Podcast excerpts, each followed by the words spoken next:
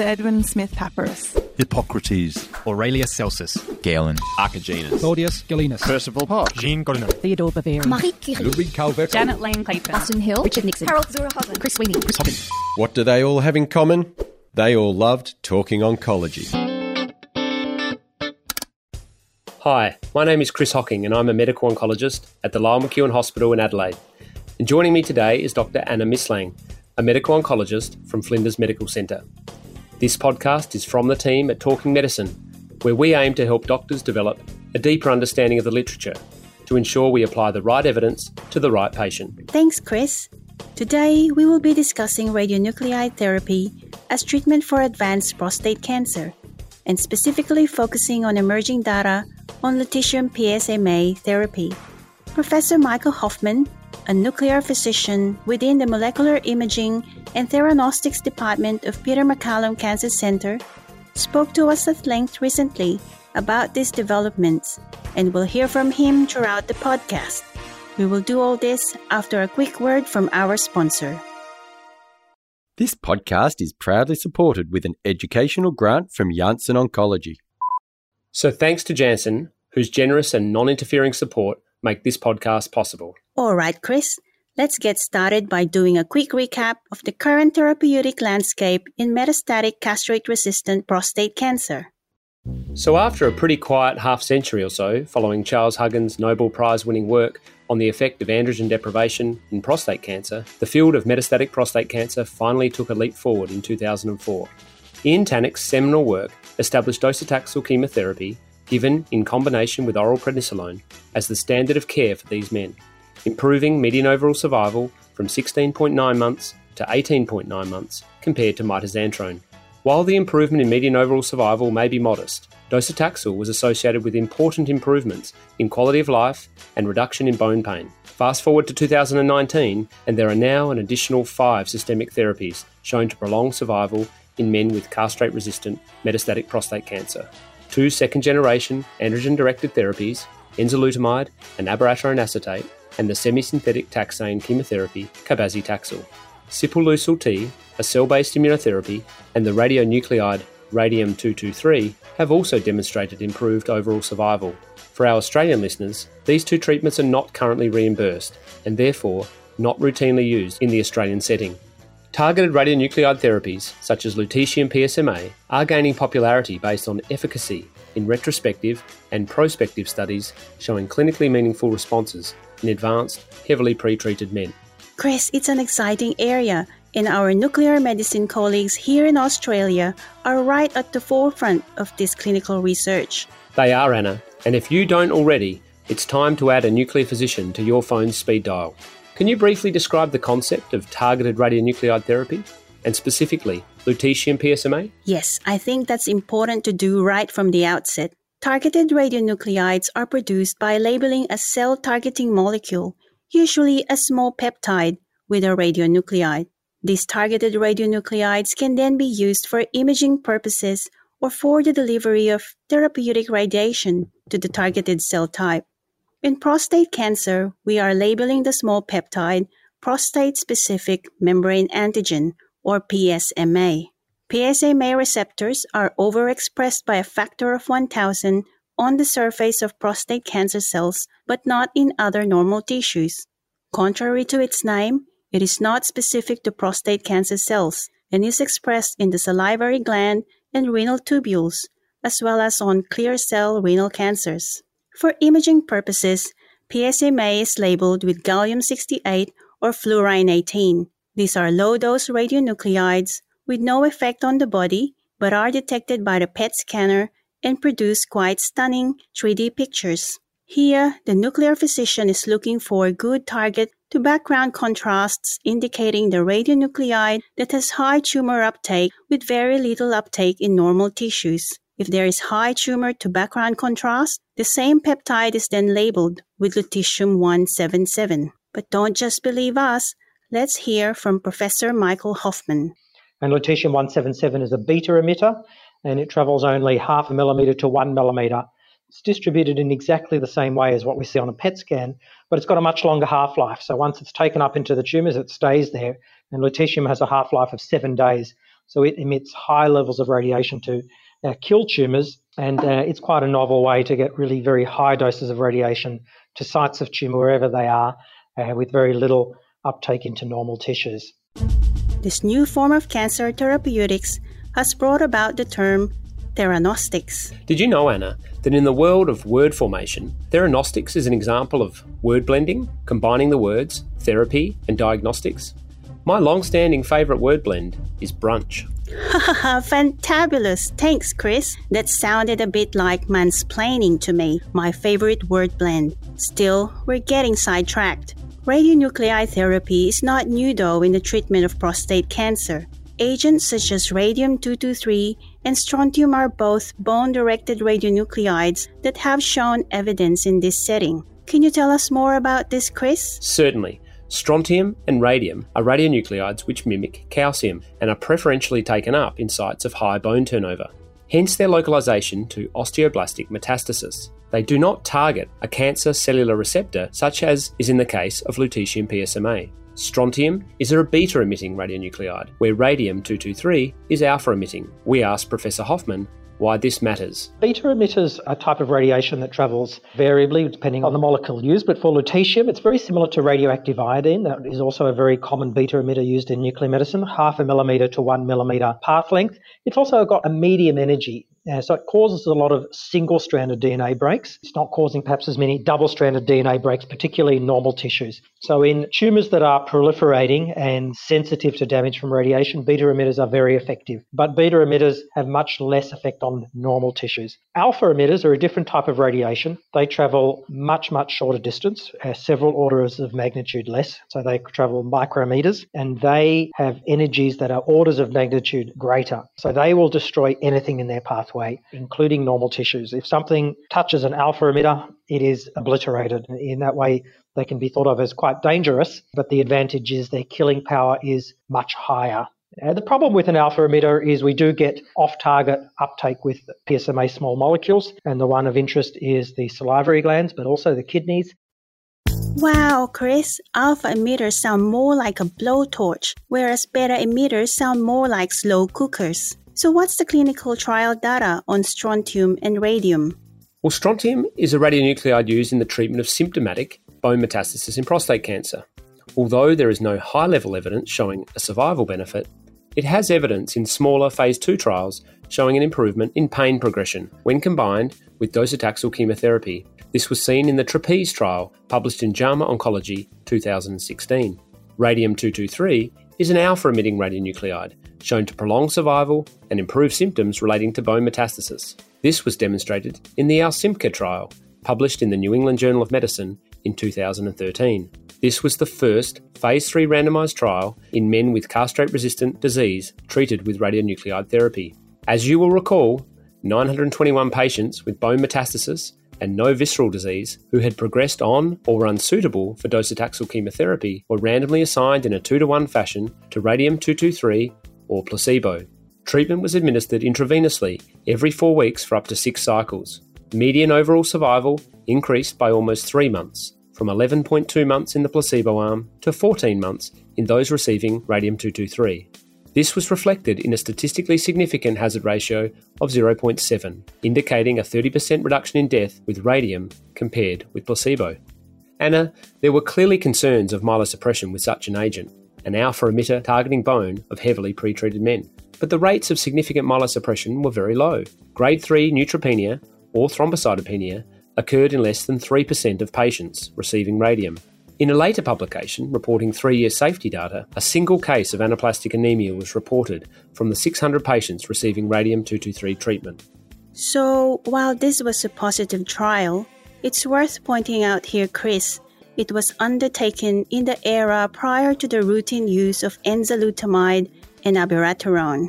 We should also discuss here the unexpected and disappointing results from the recently published ERA 223 study in Lancet Oncology March 2019. This study randomized 806 patients to the combination of abiraterone acetate and radium 223 or abiraterone acetate and placebo. The primary endpoint was symptomatic skeletal event free survival. defined as the time from randomization to the first symptomatic skeletal event or death from any cause.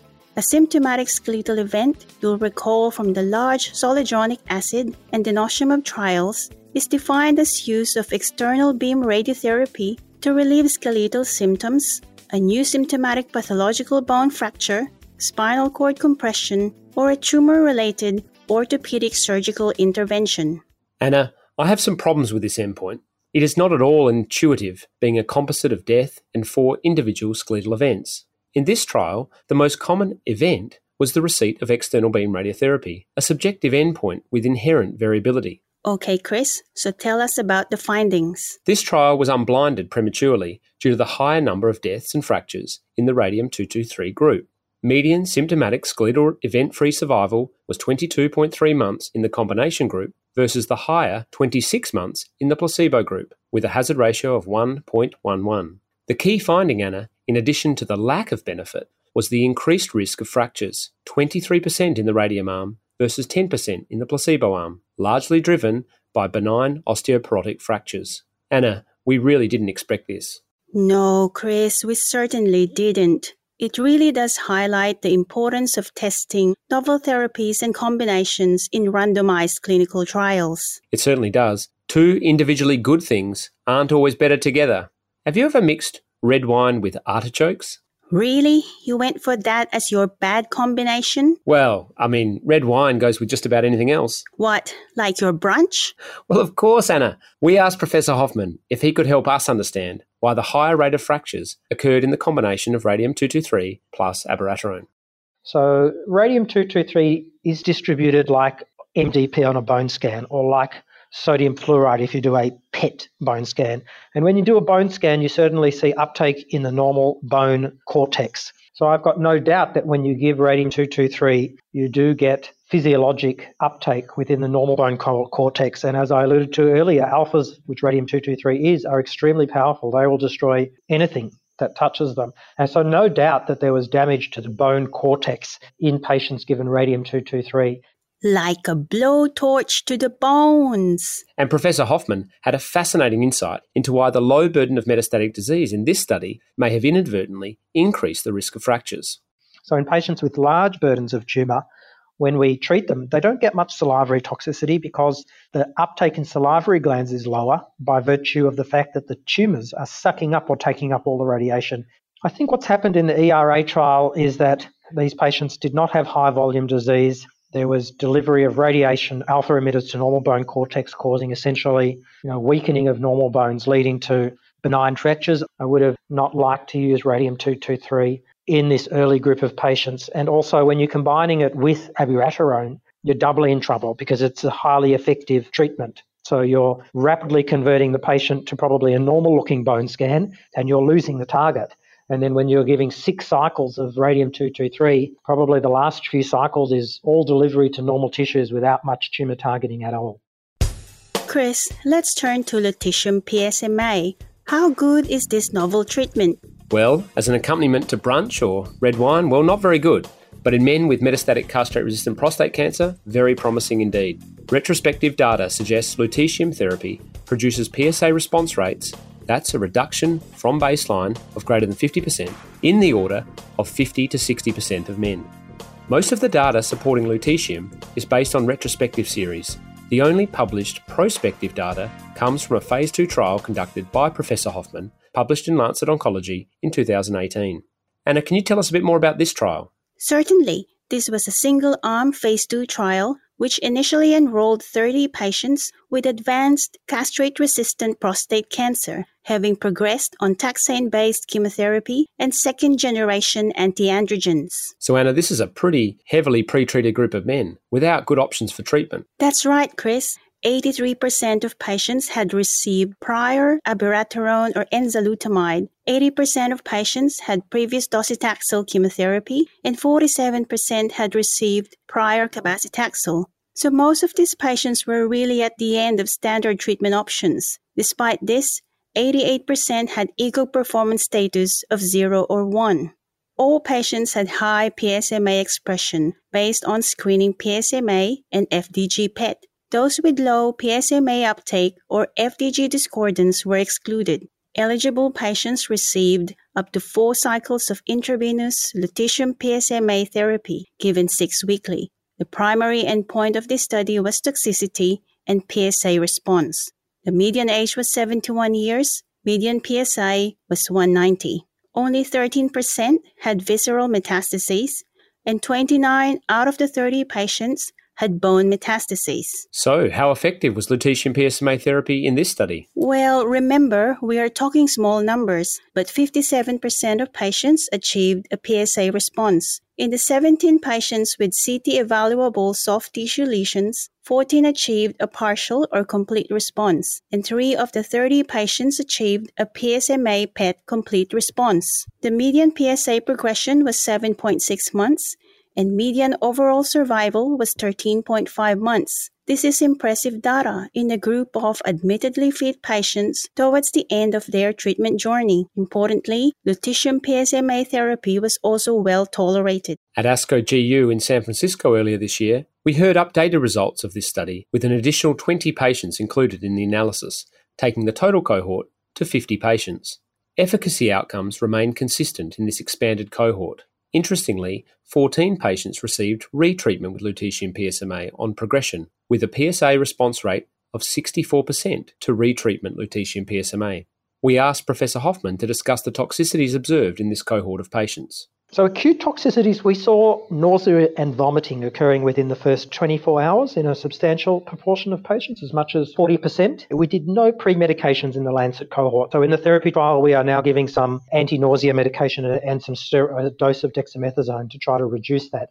But this was pretty minor and also transient. After 24 hours, it wasn't continuing. We've talked about a flare in bone pain that is uncommon but can occur. Uh, other side effects that we see are hematotoxicity. This is typically something we measure on blood tests and doesn't cause clinically relevant toxicities. We do see uh, isolated lymphopenia, so decreased lymphocytes in a large proportion of patients, but that's invariably clinically insignificant. And then the main hematologic side effect is thrombocytopenia. And we do see that in grade 3 in perhaps uh, 10 to 15% of patients. The cause is probably related to lutetium PSMA in those patients.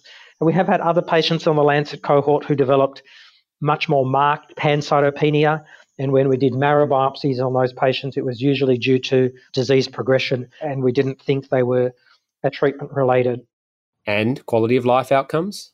Yes. So I think one of the benefits of this treatment is it's it does improve quality of life. At least that's what we've seen. So the typical symptoms we have in these men are often bone pain from bony metastases.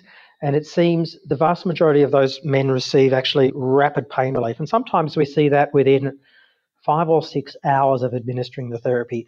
So when they come back for their 24 hour post therapy scan and we see the patient afterwards, they tell us that their pain is already improving and it seems particularly good for bone pain. But what's interesting is that the patients also filled out their own quality of life questionnaires, the QLQ, uh, EORTC, standardized questionnaires, and they ask a lot of questions about fatigue. And the patient directed questions actually showed an improvement in fatigue in men on therapy. This is the first prospective study showing efficacy of lutetium therapy in the treatment of advanced, heavily pretreated prostate cancer and has paved the way for the Australian randomized phase 2 trial, TheraP, comparing lutetium PSMA with the standard of care cabazitaxel chemotherapy. This trial is being led by Professor Hofman, and he shared the progress on the TheraP trial with us.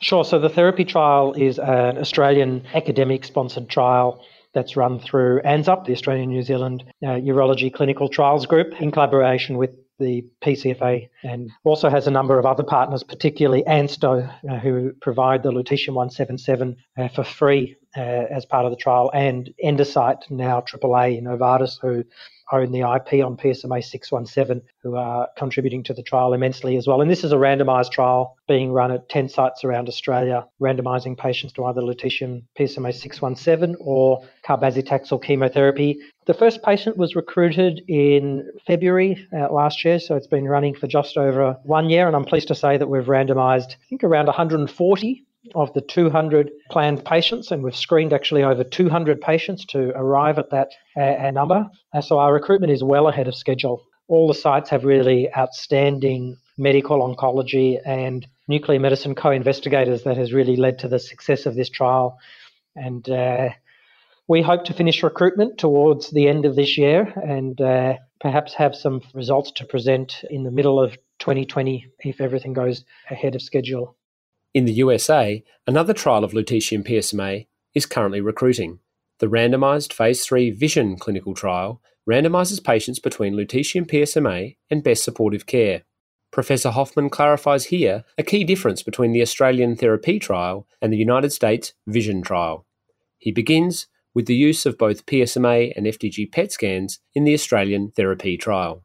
So, in this trial, all patients have a PSMA PET scan and also a FDG uh, PET scan, and that's unique because most of the other centres around the world are just performing the PSMA PET. And if you look at the other big trial that's running, a US based trial called the Vision trial, it's also just using PSMA PET. The first step is we want to see high uptake on PSMA PET. But in the TheraP trial, Patients then also go on to have an FDG PET, and sometimes we see a phenomenon of tumour heterogeneity, particularly in patients that have failed two or three lines of therapy. And although many sites will be PSMA avid, we may have sites of disease that are FDG positive but PSMA negative, and they are the most aggressive sites of disease that are progressing most quickly and therefore likely to kill the patient. And if we can't target those sites, then that's problematic. We may be able to target 80% of the disease that's not the most aggressive. And in our experience, actually from the neuroendocrine tumor world where this treatment evolved, uh, we found that patients that have aggressive sites that we can't target ultimately do very badly. So those patients are excluded from the trial. We asked Professor Hofman what he has planned for upcoming trials. We are definitely interested in combining lutetium PSMA with a whole raft of different therapies. We need to do better. We're not curing anyone with lutetium PSMA. Everyone, even patients that have exceptional responses, uh, tend to recur. So we need more durable responses and we also need deeper responses. We have a couple of trials that are in advanced planning uh, here at Peter Mac. One is combining lutetium PSMA with a immunotherapy, pembrolizumab, a PD-1 inhibitor, the rationale being there that uh, this may be a synergistic combination, that giving radiation to tumours may switch on the immune system and then unblocking the PD1 pathway may be advantageous in seeing immune responses, which have been pretty limited in prostate cancer to date. We're also interested in radiosensitizers. So when you get damage to DNA with a, a beta emitter like lutetium, the cells do repair themselves, so we have an interest in using radiosensitizers to cause even more damage and preferentially to tumors rather than normal tissues. And one of the ones we're most interested in is PARP inhibitors. And this is uh, PARP inhibitors are exquisite radiosensitizers. And this is not in just the BRCA mutated population, but applying using a PARP as a radiosensitizer. So it does not matter if you have a DNA uh, repair mutation or not. And we have a study in advanced planning looking at that. But I think in the future they'll be interested in combining with enzalutamide, abiraterone, even docetaxel chemotherapy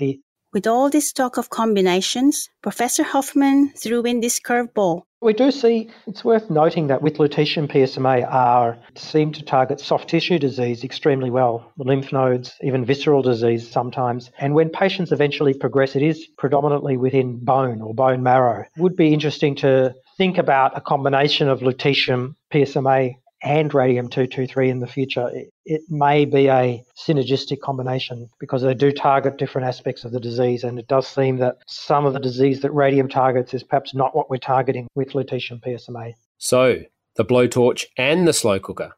We also discussed the potential for using lutetium PSMA earlier in the disease course. Definitely. That's where we're moving. So we have a couple of trials that we're proposing using lutetium PSMA in the castrate sensitive population with high volume metastatic disease. This is a group of men who have docetaxel, abiraterone, enzalutamide at the moment or, or other novel anti-androgen therapies, and but they don't do particularly well. And uh, we want to add lutetium into the armamentarium in these patients in addition to, to standard of care.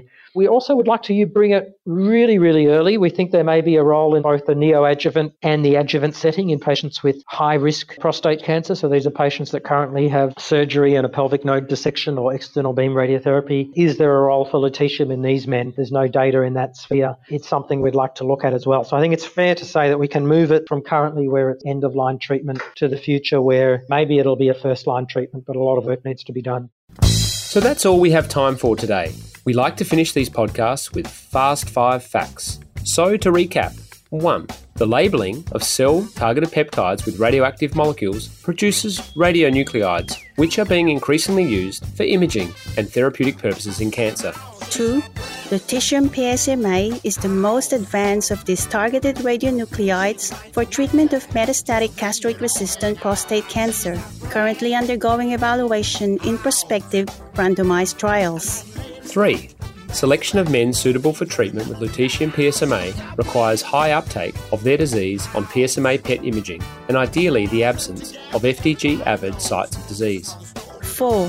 Men with heavily pretreated disease are reporting improved quality of life and rapid improvement in pain following administration of lutetium PSMA. PSA response rates of around 60% are described. And 5. Tolerability of lutetium PSMA appears to be excellent, with early nausea and vomiting, fatigue, thrombocytopenia, and dry mouth being the most common toxicities. Chris and I would like to thank Professor Michael Hofman for his insights into this new therapy. We would also like to thank our audience for listening. This is certainly an exciting time in the changing landscape of prostate cancer treatment, and we look forward to seeing our patients benefit from lutetium PSMA therapy in the future. Your hosts today on this Talking Oncology podcast have been Chris Hocking and Anna Mislang, with special guest Professor Michael Hofman. The podcast was written by Justin Mensel, Chris Hocking, and Anna Mislang, produced by Joseph Iskia and Cara Webb. This has been a Talking Medicine production and proudly brought to you by Janssen. This Talking Oncology podcast was proudly brought to you by Janssen,